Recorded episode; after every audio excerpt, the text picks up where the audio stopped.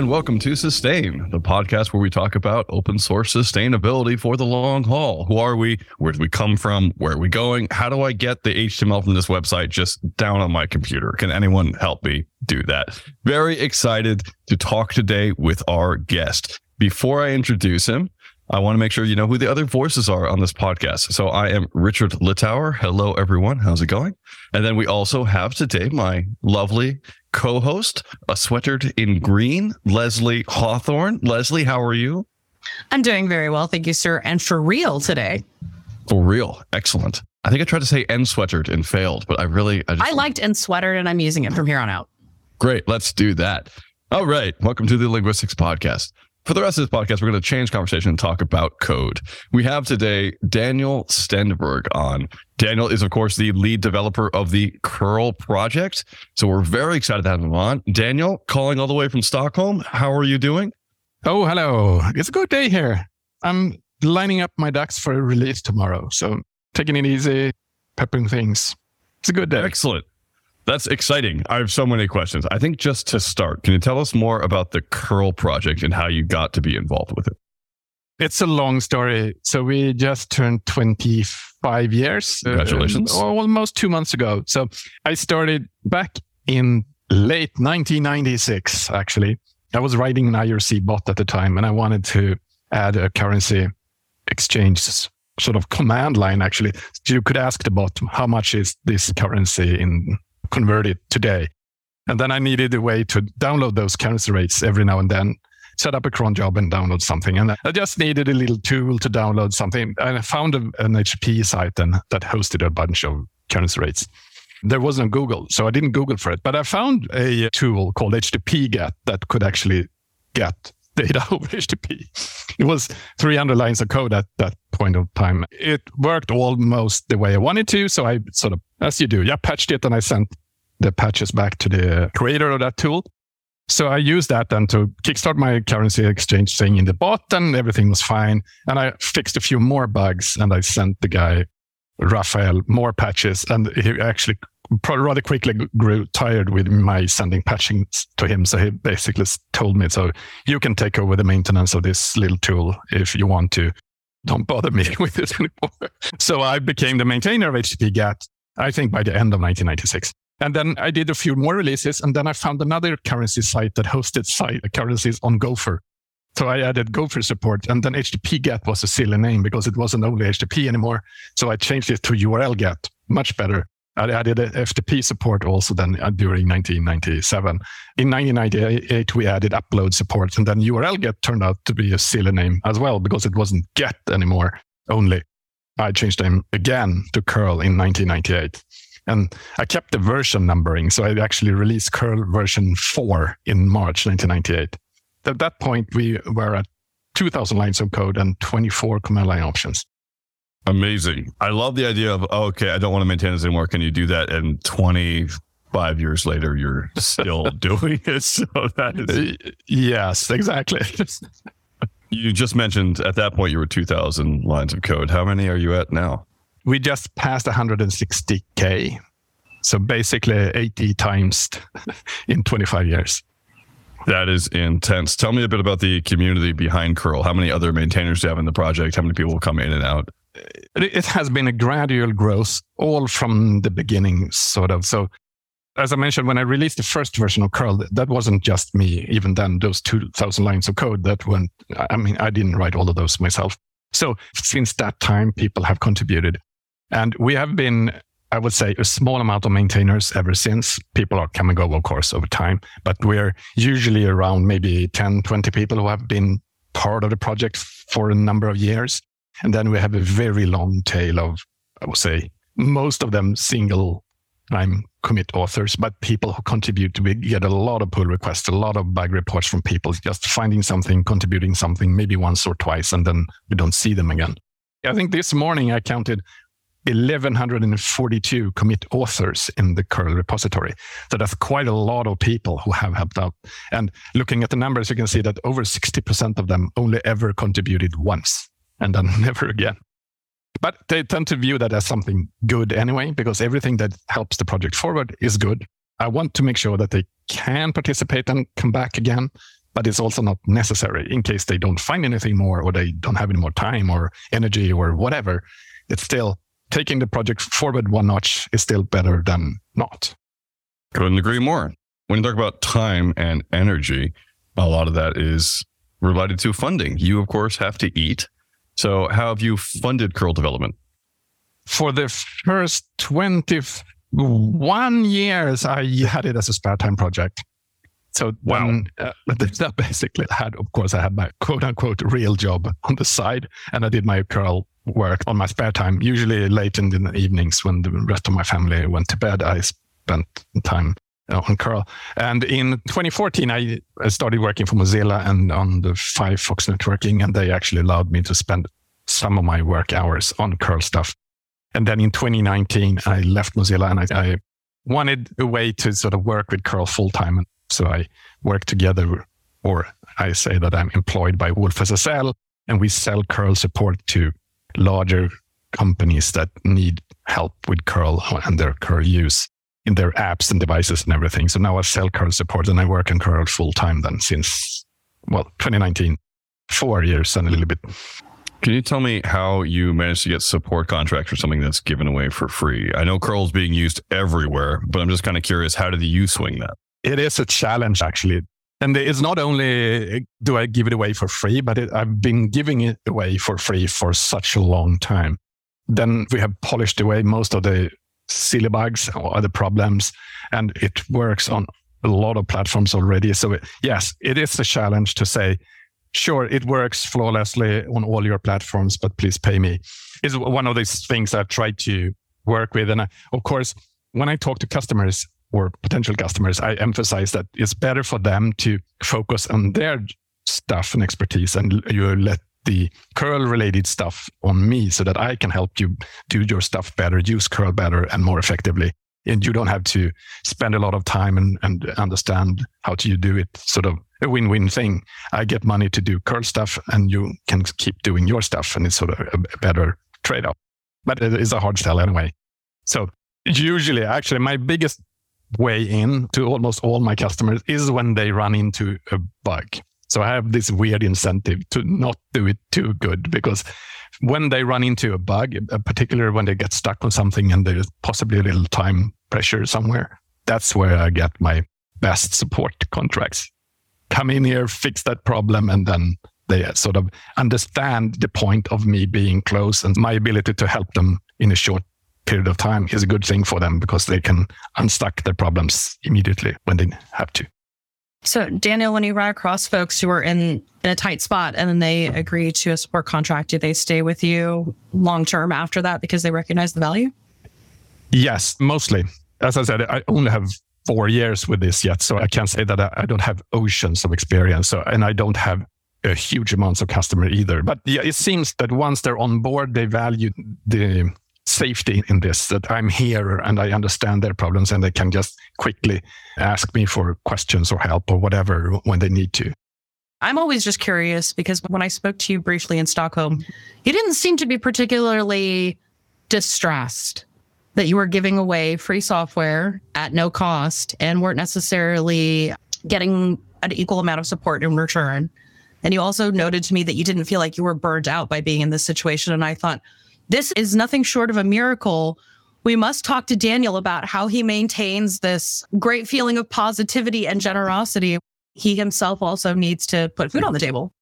Yes, it's easy for me to have this calm and relaxed attitude for as long as I have enough number of customers, right? So that it's not a challenge for me. I'm not on the brink of falling off the cliff because if I would, that would possibly have put me in a different situation. So as long as I have enough number of customers that can actually make sure that I get my paycheck every month, then I'm good. And then I'm in a rather fortunate position. And then I'm just happy to be able to do this. Once that is sort of arranged and I feel that I have a confidence that this is an ongoing thing that works, then it's more of a how do I deal with the everyday pressure and people putting things on me in responsibility and having things in 20 billion installations is the sort of should I be scared when I do a release? What's happen if I do something wrong and the possibility that everything burns? So sure. But then I think it's just a matter of first just plain old engineering like making sure that I do everything as good as possible with testing and verifying and reviewing and blah, blah, blah, all of that, sort of all the engineering stuff as good as possible. And then try to lean on that. And then it's just probably also a personality thing with me that I'm rather good at not getting stressed up by people piling up things. But I'm rather good at having the position that uh, when you've been around for a long time and you know that if things go well, I can be around for a long time further as well. It doesn't really matter if we solve the problems right now or next week or next month. So it doesn't matter if we pile up a bunch of issues now, we'll get to them so that we just slowly churn through them when we need to. So I feel I'm pretty good at that. I don't have any magic tricks for handling that. It's just sort of a, a mindset that I have that sure, it might feel a little bit much at times, but we know that we just get to it and we just work on it and we will sort it out. And of course, we are now at a pretty good situation. So we're generally good, right? So even if someone finds a bug somewhere, which of course people do all the time, they're rarely of that sky is falling kind. They're more sure that's a small thing for someone, but the huge majority of users, they will never even find that or think about that. So it's a position where we have ended up that makes it, I think, as a pretty good situation to be in. I'm curious about what you said about personalities. Obviously, personalities are things that you don't necessarily control as a developer. It's just sort of how you've grown up and where you are. But I'm wondering, did you have any moments in the past 25 years where something you read or someone who told you something really stuck and said, oh, okay, I can worry less. Oh, oh, I get this now because it's a whole lot easier. I just want to know what helped you develop this mindset of, you know what, things will be fine. Is it just time? I don't think it's just time. I think it's a lot of different factors combined. So it's time and sort of just a proven success pretty much that it has worked. So if you've done it for 10 years already, you can see a pattern here. It works actually. But then on top of that, then so that we have all the test cases sort of, and we can refactor code a lot of times. And thanks to the test cases and everything, we can see that it actually works to do this. So sort of we can prove to ourselves that the test cases allows us to be fairly sure at some things at least. And then, of course, looking at the, just a huge install base and the feedback from users and everything.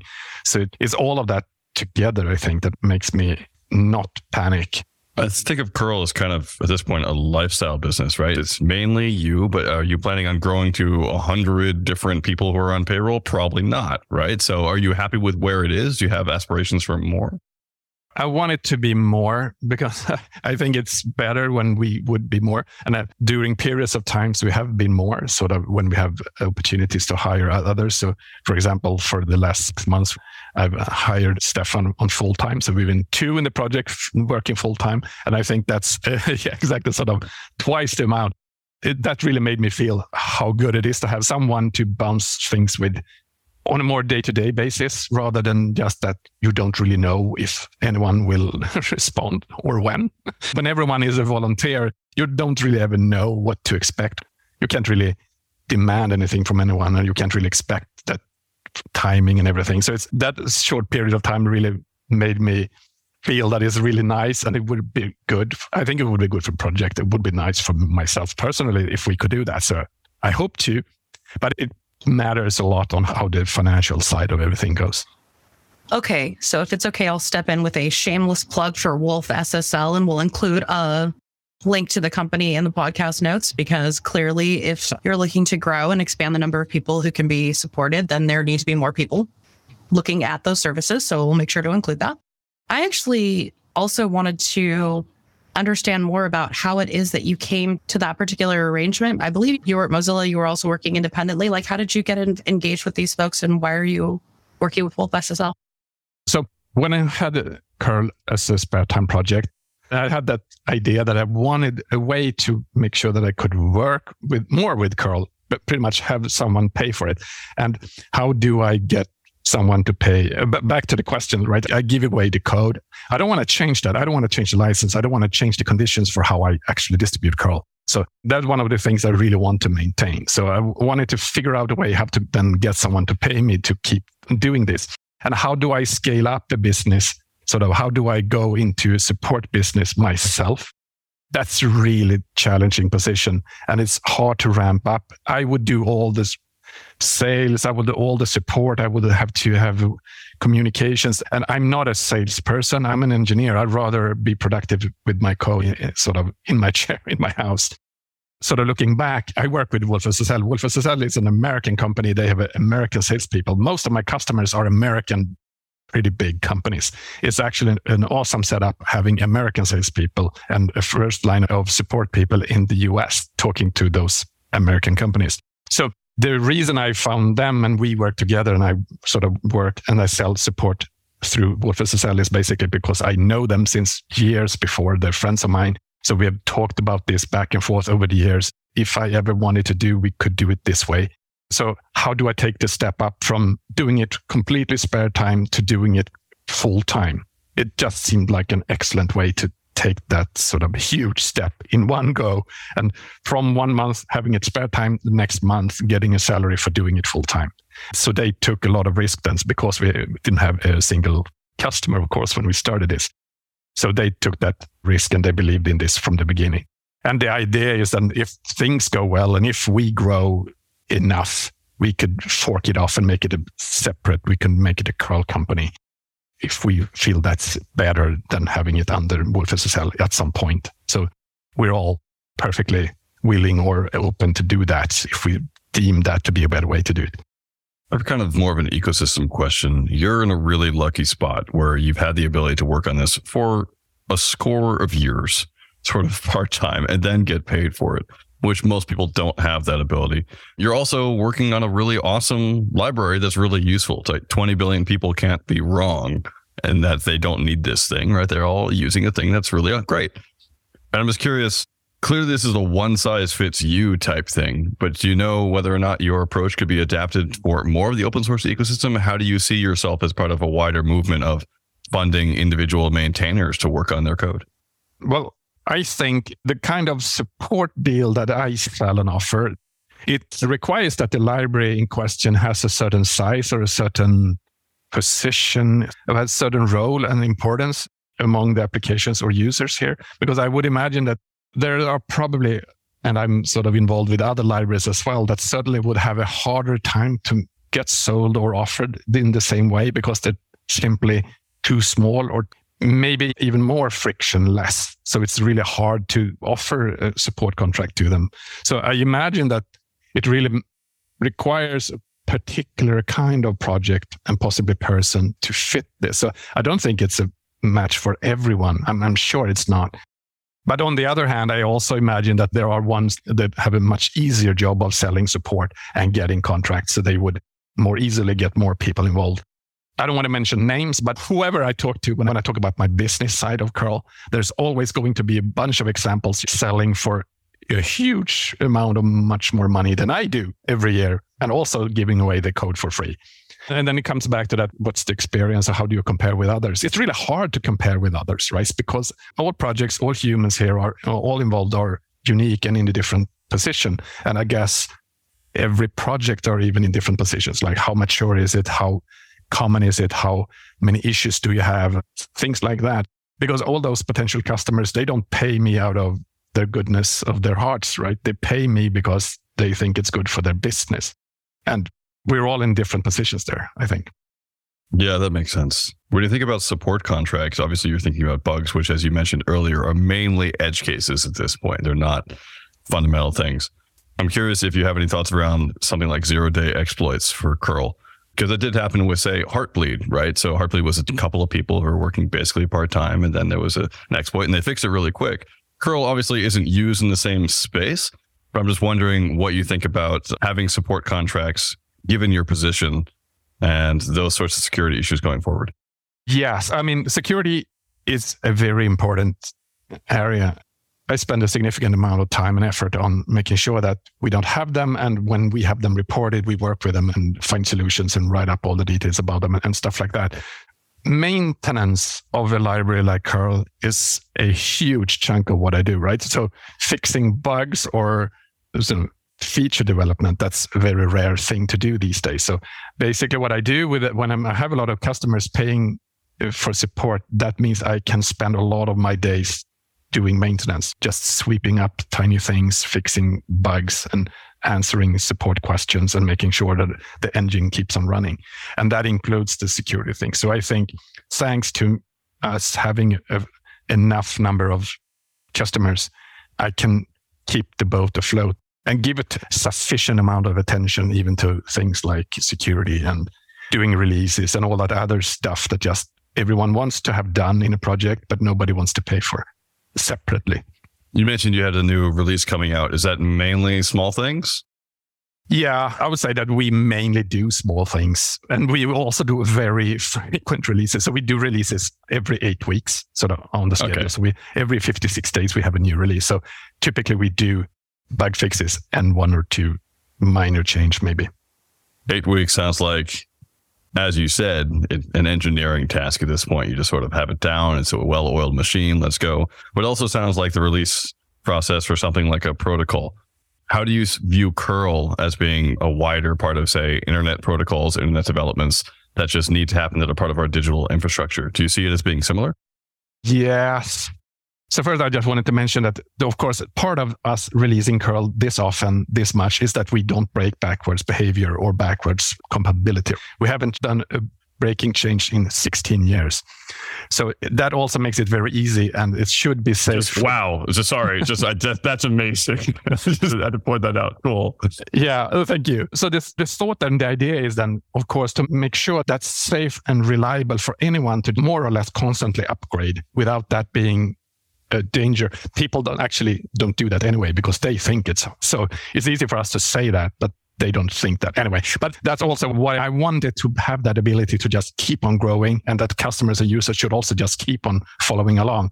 And, and that sort of goes into the role and position that curl then also has in the general transferring stuff over internet because it's really widely used. And I want to make sure that people are doing internet transfers the best and most effective way they can do it if they use curl. That's also a reason that to make sure that it is compatible in that way, because then users can always upgrade to the better way to do it, which is the latest release.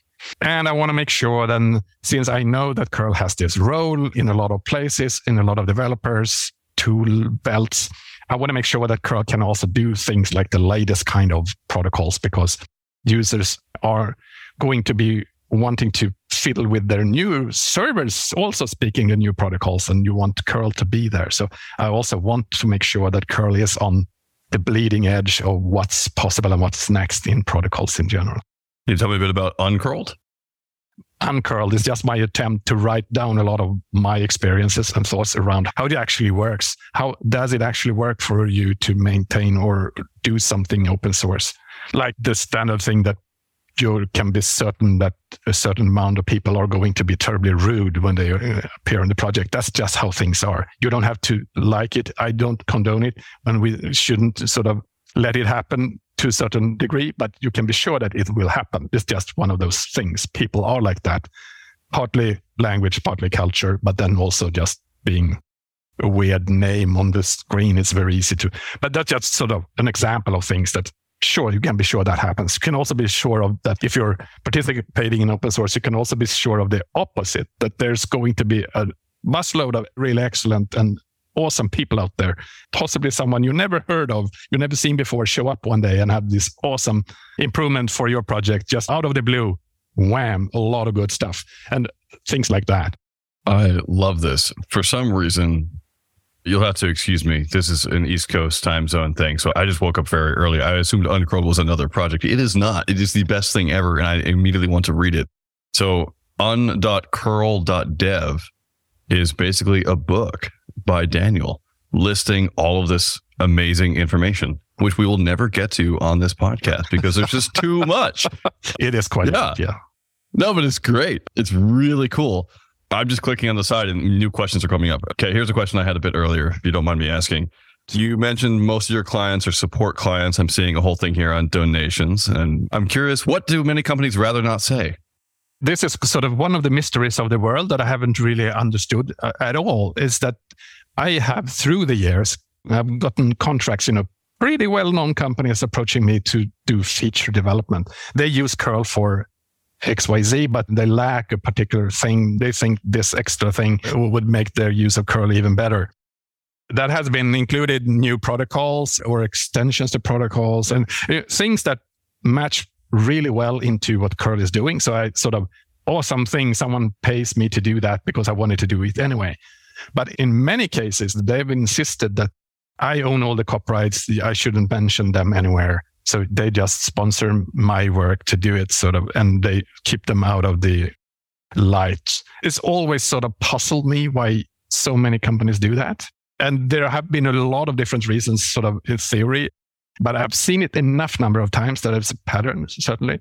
Both from that company level, when some the companies have some laws or rules that basically says, "But don't mention us because then our competitors will know it, or someone else will know it, and we uh, actually have rules against this, but this is sort of an exception," or blah blah blah, and all the way to the individual contributors who show up with this user 355929 as a new uh, GitHub account as of yesterday and submits a huge PR. And you just know that's not the person that's just the unknown guy. It's probably someone working at a well known company somewhere who just wants to hide their origins and just show up with something without it being possible to trace them back to wherever they come from again, I've seen it happen many times. I don't quite understand that reluctance in many cases because I try to take it the other way around, right? It's a good marketing thing that you sponsor open source is a good thing. That's something you should brag about, both individually and as a company.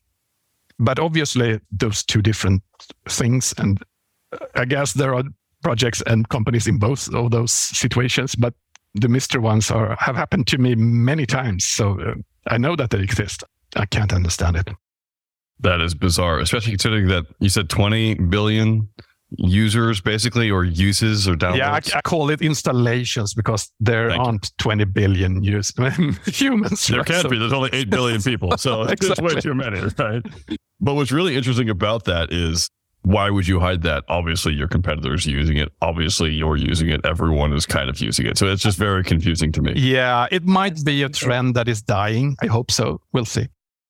I just have to say, talking about the person who shows up with username one two three four five and drops an amazing code dump on you.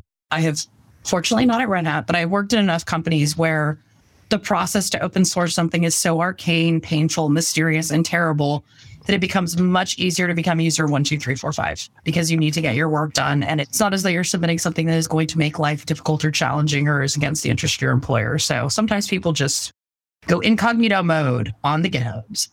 okay, I think you're right because that's more than a reason. I mean, a reason in the other end, sort of, they just circumvent some rules or guidelines at their company side. You have a lot of support contracts. I'm curious, have you had a lot of contracts with companies that aren't support, aka donations, that people that just use you that just want to see it continue going?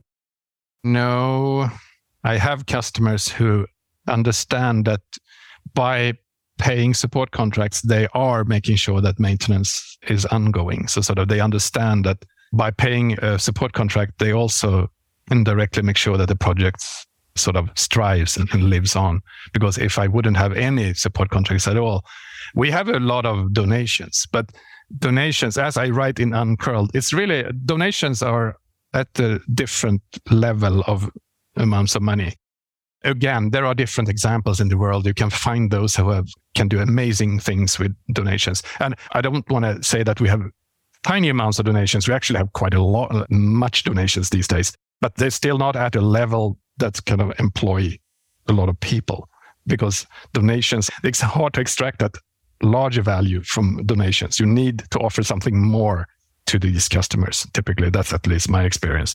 So by offering a support contract, even if they don't take advantage of that support in the end, that's a way to get more money and provide more value to the companies. Daniel, I think maybe it's just your calm voice, maybe it's your personality and the fact that this has just kept going for so long. But it sounds like everything is easy for you. It sounds like this is, yeah, I, we've been doing this for 20 years. It worked well. I did it in the evenings. and I got money for it. Now I'm getting paid for it. Everyone is happy. Nobody dies. What's hard? I'm an optimist by heart and I'm very positive in my mind and spirit. And I think that's why you hear me saying things like this, because everything that is hard, I tend to set overcome and forget about it. So from what, me looking back, it feels easy, even if it possibly uh, isn't that easy all the time. there are many things that are hard in an open source project. I tend to view that the code and the tech, that's the easy part, right? So it's easy to write code. It's easy to do everything that. The hard part is the humans, the community, and interacting with others, all the cultures, languages, people, all of that. Of course, it's hard. I sometimes struggle with the fact that curl is used everywhere in both good and sometimes the terribly bad. I think I've had my fair share of struggles in the sort of the darker side of that since I've death threats and I was denied going to the US for many years. Stuff like that that I suspect has something to do with my name showing up in the wrong circles just because it's in the curl license, it's everywhere, sometimes in the ugliest parts of the internet as well. So things are easy, things are hard, but I'm certainly convinced and sort of my motto that just keep on doing it. We'll get to it, we'll fix it, and we'll overcome it.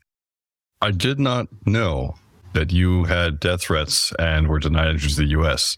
That is A, awful, and B, fascinating, which I'm sorry to put those together, but it makes sense from a stupid legislature perspective. It doesn't make sense given that it's just an open source license and you're not responsible for anything that people build on top of that. Uh, regarding the US part, I'm actually not sure why then. But that's sort of the most reasonable explanation because they don't explain. They just say, ah, no, you can't. It takes a long time to figure this out. Took over three years for them to figure it out. Then suddenly it worked. Richard, you don't realize that Daniel is an individual of many talents and his skills are known far and wide in many quarters. In fact, he even knows how to handle copyright on GPS systems and how to help people use their cars to navigate properly just because he is the creator of curl. So we should not be surprised by any of this. I did not know that. You are correct. Since the license of curl has my email address and my name in it, a lot of places then just paste the entire license into their open source, well, license page or credit page somewhere. I get a lot of emails from people who find my email address in their products that's actually the sort of the more fun part because then I get those questions about people's use of GPSs or sound systems, other different kinds of questions about different games too, because curl is also used in a lot of different games. So the people ask me things, and usually I don't even understand what they're talking about. So I have to, so what's this? And I have to Google for some terms in the email to figure out what they're actually talking about. I feel like that's an entire side business, just answering random questions that come into you because your contact details are spread across the internet in the curl license. Right. But I've also learned that responding to them, that's also, that takes me down to a different kind of level of badness as well, because mere mortal sitting in their car having a very annoying problem, probably tried everything finds my email as a sort of a last resort, emails me, and then sort of the distance between that person and me. And then I reply and say, Hey, I don't know at all what you're talking about, but fun, they're using my code. So it never ends well because they me and they want me to help them and they just want me to talk to the core team and whatever. Yeah, so I had this years ago, I had this very long thread about with a woman who found my name in Instagram and just imagine that. She said her account was hacked. Couldn't I just talk to the guys and help her? I tried to explain that I had no idea they even used my code, but it's fun, right? They used my code. She didn't think that was fun at all. And it took me a long time to convince her that actually I don't know them at all. I just wrote the code that they use. And and once she was convinced, she then got back to me again later. Sort of, it took a few weeks, and then she got back to me again and said, "You liar!" And she showed me a second screenshot with my name from Spotify on the same phone. So obviously, my name in two apps in the same phone. That's not, that's too much. Can't happen. That is excellent. I'm really glad you brought that up. It is part of the uncurled.dev. So go do check out the email section. That's just great. I think that's a really good note to end on, actually. That's really light. It's clear. So besides on un.curl.dev, where can people read about you and your works? And of course, use curl online.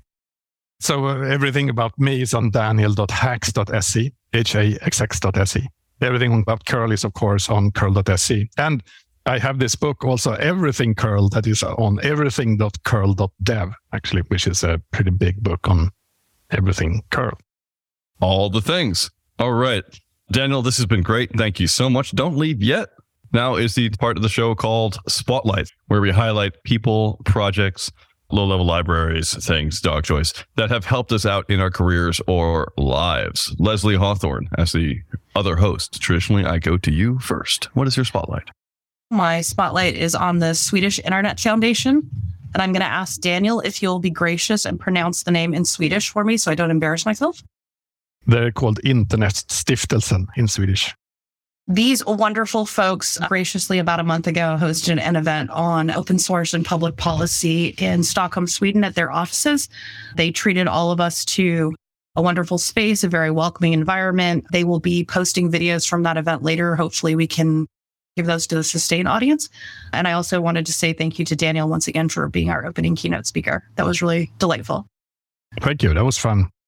My spotlight today, I was thinking of what other low level libraries do I use pretty often. And I decided to go with WC. It's probably the one I use the most because I like writing things and then I like saying, can I stop writing now? Let's count how many things I've written. So WC is just really great. Do check it out. Cat would also be a very good option, I'm realizing, because I'd never used them but together. All right. And Daniel, what is your spotlight today? Talking about WC, then I would possibly just first highlight BC. That's sort of my go to calculator for everything. No other calculator than BC. That's what I'm good with. But otherwise, I just wanted to highlight, of course, one of those sort of low level, really awesome tools that you cannot go through a single day here in my factory floor is Valgrind, which is the most awesome memory sanity tool for anything especially useful when you develop in C like I do. Excellent. Well, Daniel, thank you so much, listeners. I hope you've enjoyed this podcast. If you have any thoughts, please let us know at podcast at sustainoss.org. You can also go to discourse at sustainoss.org or just to sustainoss.org, which I just said for the third time, where you can read about the other podcasts and so on. The show notes, of course, of this will be online. Do check them out. And of course, like this podcast wherever you have downloaded it. That does help us out and tell your friends.